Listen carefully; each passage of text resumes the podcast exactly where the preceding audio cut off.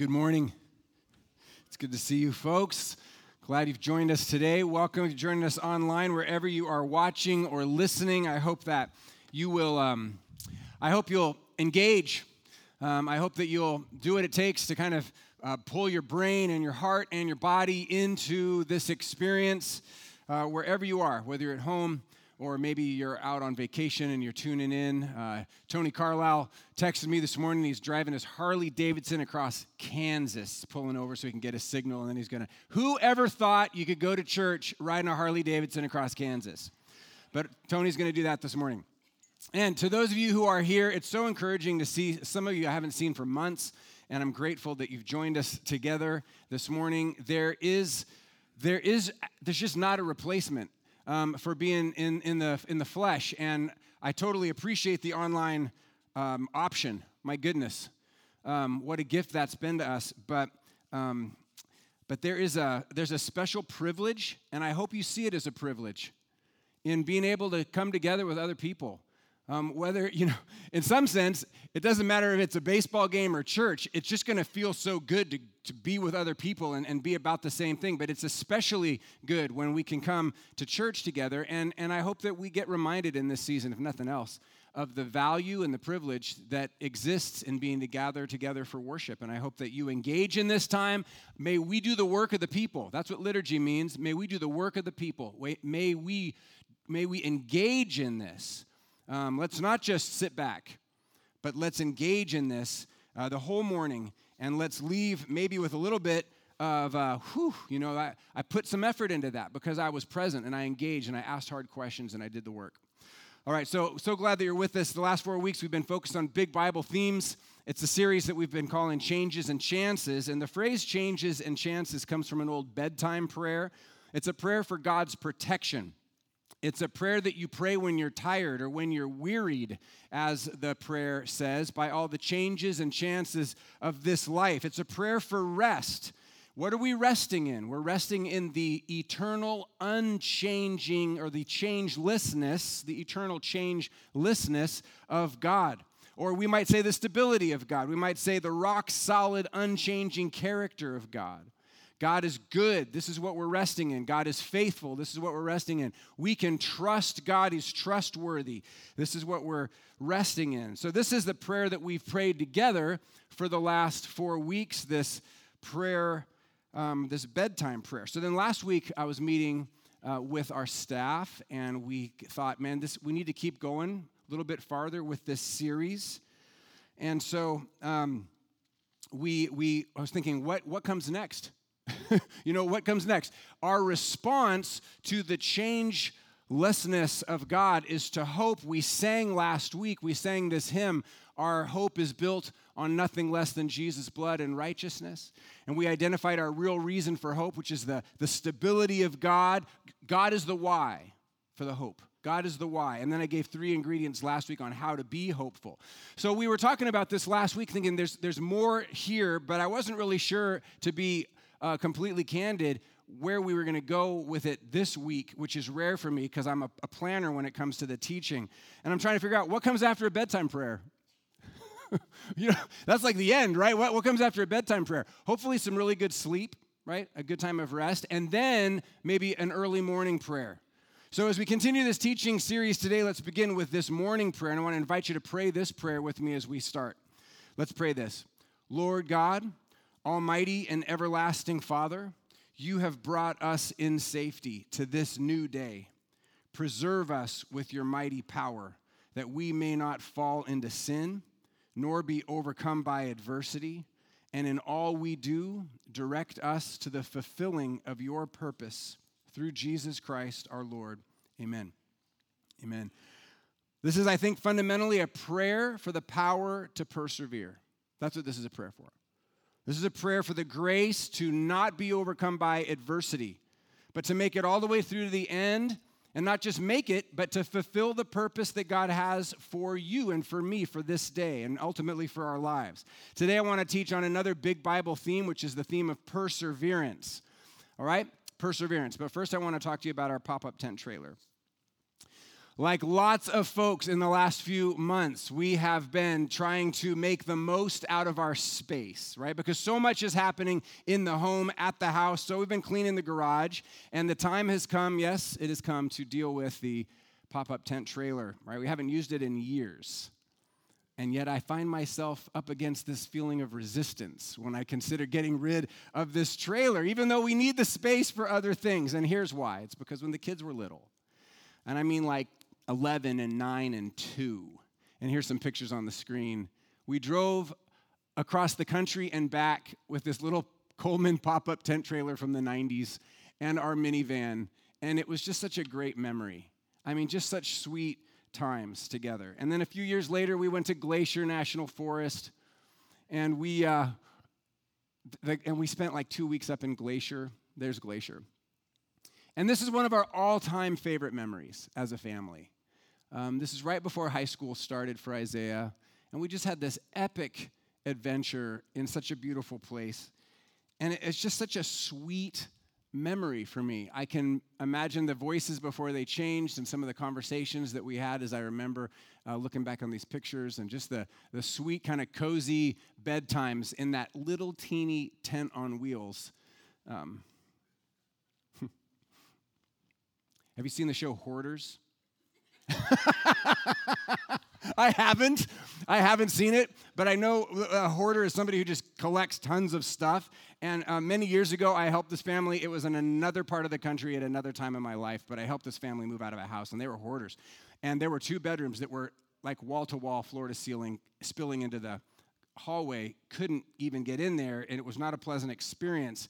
And uh, I keep a lot of things. I don't think I'm a hoarder. I like big open rooms. I don't cover up windows. But recently I was listening to this great storyteller, Malcolm Gladwell, and he was talking about dragons and Andy Warhol and J.R.R. Tolkien Malcolm is a great storyteller. He finds common threads in things that don't seem to be related, and then he weaves them all together in this beautiful story.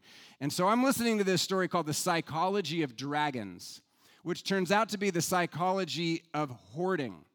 And uh, what is suggested in this story is that one reason some people, I know there's probably a variety, but one reason some people keep crazy amounts of things is because they want to hold on to part of their life.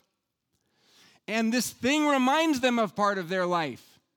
And so the idea of getting rid of this thing feels in some way like they're losing this part of their life, which is already fading from their memory, right? Which is already sort of um, moving to the to the way far like recesses of what they can eat. Even though it's irrational, they hold on to these things like rocks they picked up while they were visiting countries and other parts of the world, or drawings from their kids, or old high chairs where their kids, you know, ate, or their saddle that they've moved with since college, even though they haven't owned a horse for 30 years. Yes, this is autobiographical.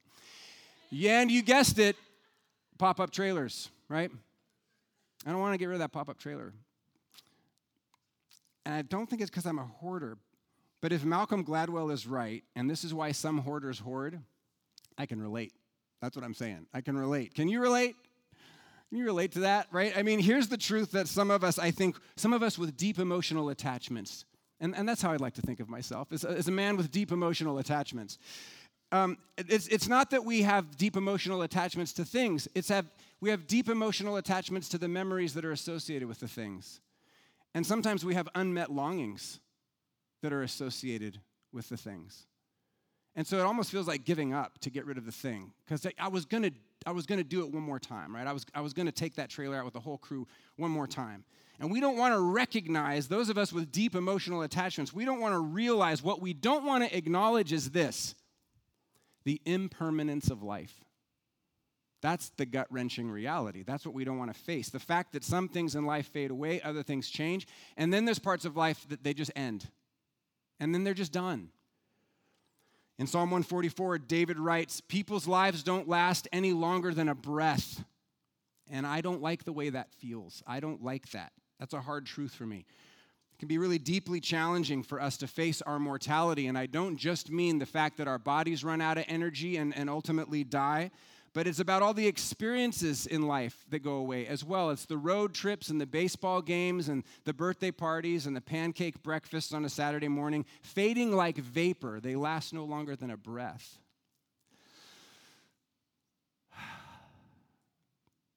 mean, that's tough for me. It's hard for me. Last week we talked about the biblical theme of hope.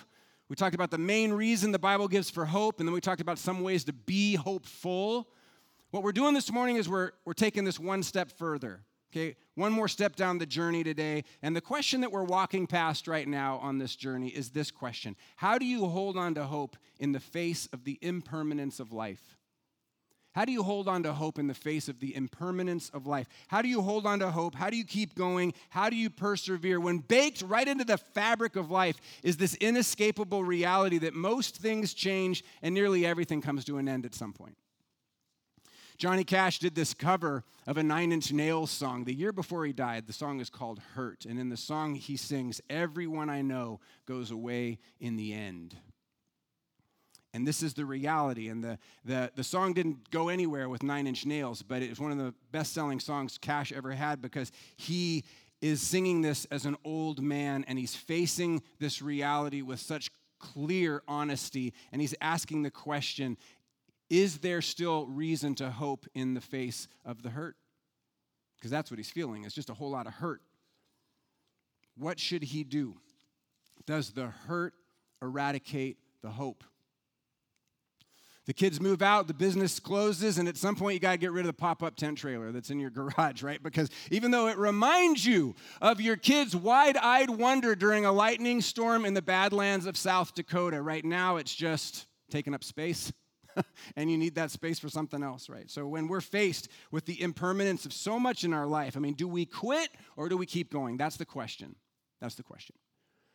And the answer for the follower, the follower of Jesus, it just pulses off the pages of Scripture. It just pulses, especially in the letters written by Christian leaders like Paul to the Christians in the early church who are being persecuted for their faith by the government. And the answer is this hold on to hope. Hold on to hope. Hold on to hope. Keep persevering. Don't give up. Keep going. Don't give up. Endure. Make it to the end. The hope that brought you to God is the same hope that will get you to the end. So don't let go of that. The actual word perseverance, it only shows up a few times in most English translations of the Bible, but the idea is all over the Bible. The thought of continuing, holding on, holding fast, the idea of constancy, of consistency, persistence, keeping on, patient endurance. Sometimes it's translated devotion, determination. This is a theme this is a major theme, especially in the Christian scriptures, uh, in the life of Jesus and following. It's like the next iteration of hope is to persevere. It's like early in the journey, you experience hope. It draws you to God. The next step, you experience all kinds of adversity.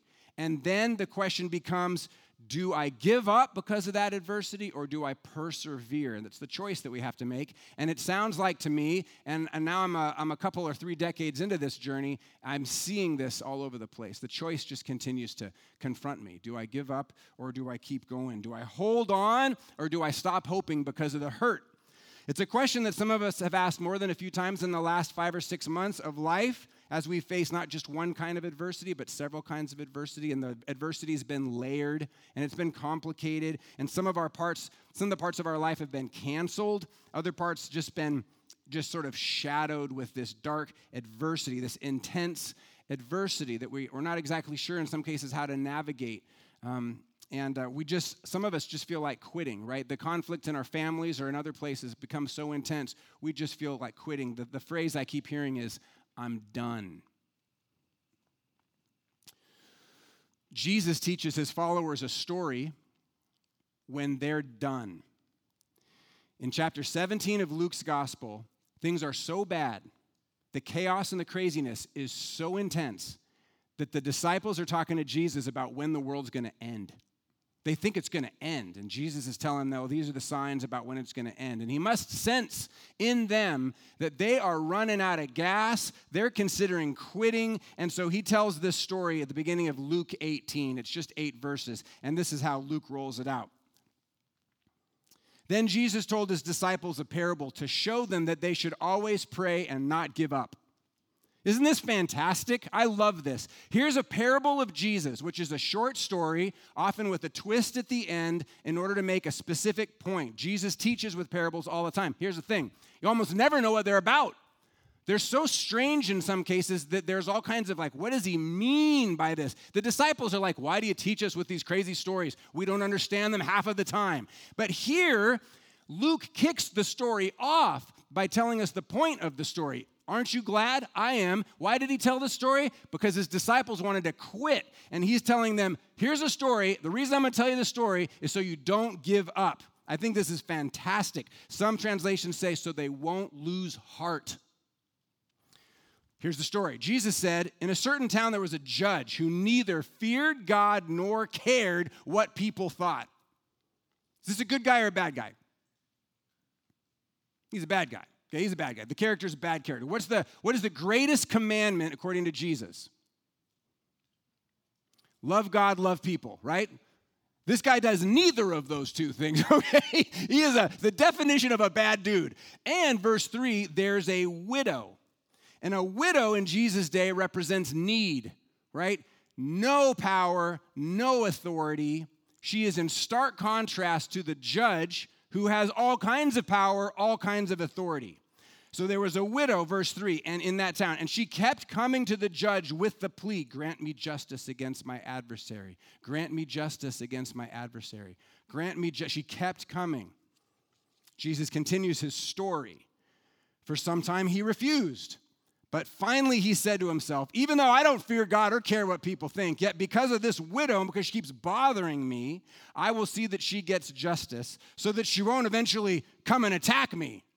Okay, so this is intended to be funny. The disciples would have laughed at this point. Jesus is exaggerating the, the response, he's kind of being silly. He, eh, the, this keep coming verb is the same, like, so she doesn't keep beating on my door and then beating on me as she kind of comes through the door. It's, it's funny. And then the Lord said, verse 6. Now he's explaining to his disciples, and he says, Listen to what the unjust judge says. Okay, what did the unjust judge says? The unjust judge said, Even though I don't fear God or care what people think, I will see that she gets justice. And then Jesus continues in verse 7 And will not God bring justice for his chosen ones who cry out to him day and night? Will he keep putting them off? I tell you, he will see that they get justice and quickly. And then here comes the twist at the end. However, Jesus says, when the Son of Man, referring to himself, when the Son of Man comes, will he find faith on the earth? Okay. So, in other words, the question really isn't will God give justice? The question is will, will you give up before justice comes? That's the real question. That's the stinger at the end. That's the twist. That's the like, whoa, I didn't see that coming. So, three things Jesus is doing in this little story, this parable. First, he sets up the story with this unjust judge. He neither fears God nor respects people, but in the end, he still brings justice for the widow. Secondly, Jesus contrasts the unjust judge. Don't make the mistake, the judge is not God in this story.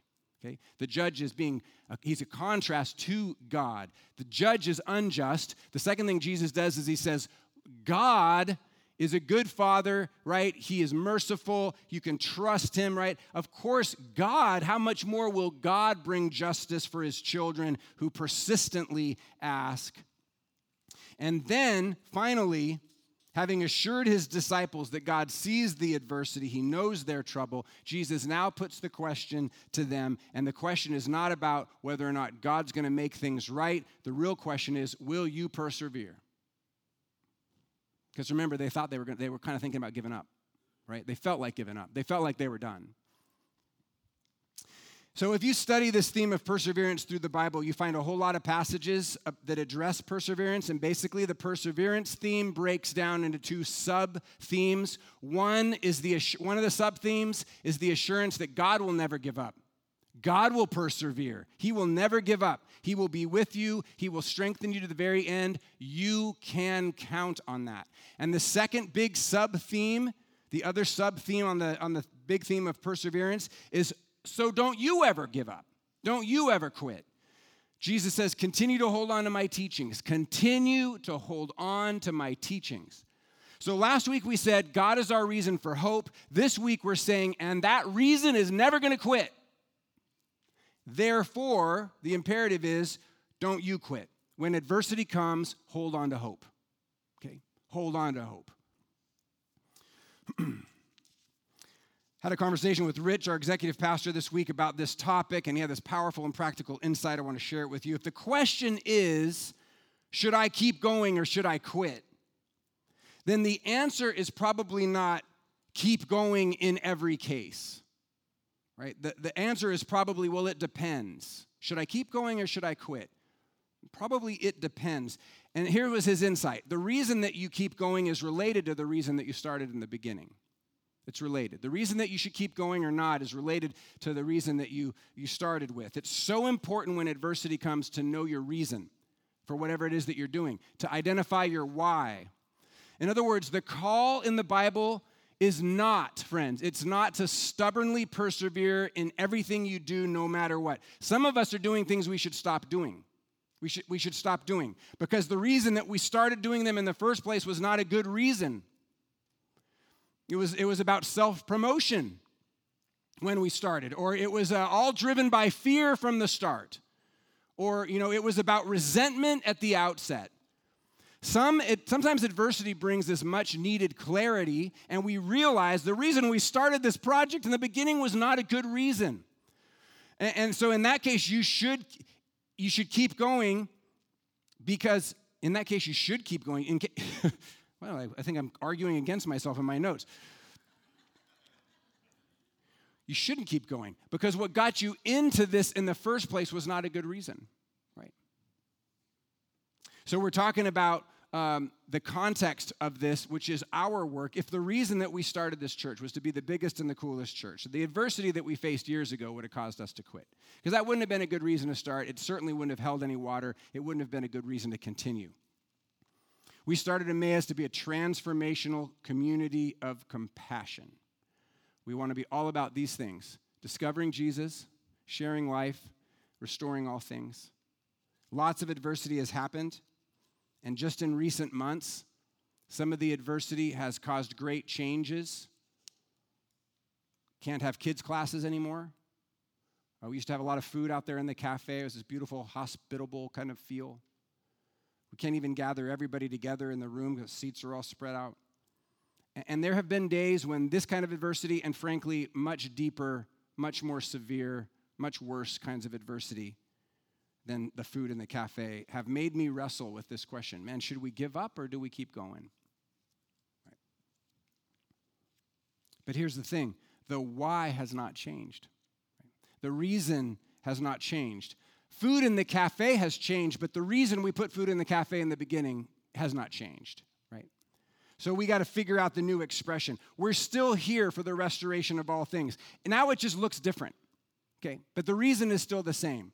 So now, restoration of all things, at least in the recent months, it looks like supporting local restaurants to try to help people keep their jobs. It looks like offering free tutoring through the youth center. In a few weeks, we're going to start a conversation about race, race and justice on Sunday nights, right? So these are the new kind of expressions of the same reason that we started with a while ago. Uh, which is the restoration of all things. We started with the hope for restoration, and what's keeping us going is that same hope. It's the hope for the restoration of all things.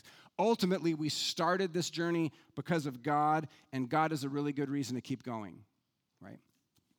What God is here is going to enable us to keep going. The form has changed, the, the reason, the essence has not changed. So we will persevere. We'll hold on to the same hope that we had in the beginning because even though things are challenging, according to like what Paul says, salvation is nearer now than when we first believed, but we still believe.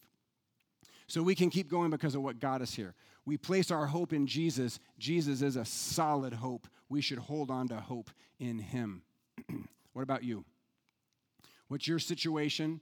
What's your challenge? What's your hurt? If the adversity you're facing has revealed that the reason you started is not a good enough reason to continue, maybe you, maybe you should let it go. Maybe you should talk to somebody else that you trust about letting some things go because life's short. But if the adversity that you're facing is making it just that much clearer that even though things are difficult and they look hard, at the core, at the essence, what you're trying to do here is essentially a good thing. If in the beginning you placed your hope in God, then continue to hold on to that hope and persevere in that hope. Find the essential reason why. It's going to look different now, but find the essential reason, the, the core um, for why you're doing what you're doing and persevere in that. In other words, you didn't start the business to have a great business. You started the business to take care of your family. Am I right? So that's the essence. Hold on to that. The biz that's just details, right? The rest is details. Identify the core and hold on to that. By the end of the day, friends, I'm tired. I'm wearied by all the changes and the chances of the day. I'm ready for bed. I'm usually the first one to go to bed in my house. Sometimes I feel beat down. Sometimes I feel like I'm done. I'm not parenting at my A game right before bed. That's just the way that comes out. But in the morning, when I realized that some of the things that I was really stressed out about the night before, they're just really not that big of a deal. And I realized that God has given me life for another day. Right? He has brought me in safety to another day. I still have, and I, I get that spark of, I still believe in this. This still matters. I'm reminded God's call for some things continues, so I need to persevere. I need to hold on to hope. Jesus tells the parable of the persistent widow to his disciples to encourage them not to give up and Paul addresses this need all throughout his letters. Let me end with one quote from Paul. Romans 13, this is what he writes. The end of his book to the Christians in Rome. Romans is addressed to the Christians in Rome. Talk about a tough assignment. Be a Christian in Rome. And do this, Paul writes understand the present time. The hour has already come for you to wake up your, from your slumber because our salvation is nearer now than when we first believed. The night is nearly over, the day is almost here. So let us put aside the deeds of darkness and put on the armor of light. Now that's Paul, and that's 2,000 years old, and it's a little thick, isn't it? To, to, to, wrap up, I'm going to ask you to close your eyes. I'm going to read a paraphrase of this passage by Eugene Peterson, kind of street level, modern language. Just close your eyes and, and let this be a blessing to your heart. Make sure you don't get so absorbed and exhausted in taking care of all your day to day obligations that you lose track of time and doze off, oblivious to God. The night is about over. Dawn is about to break. Be up and awake to what God is doing. God is putting the finishing touches on the salvation work He began when you first believed. We can't afford to waste a minute. We must not squander these precious daylight hours in frivolity and indulgence, in sleeping around and dissipation, in bickering and grabbing everything in sight. Get out of bed Get dressed. Don't, don't loiter and linger, waiting until the very last minute. Dress yourselves in Christ. Be up. Be about. May God give us the grace to persevere. May God give us the grace to hold on to hope. In Jesus' name, amen. Amen.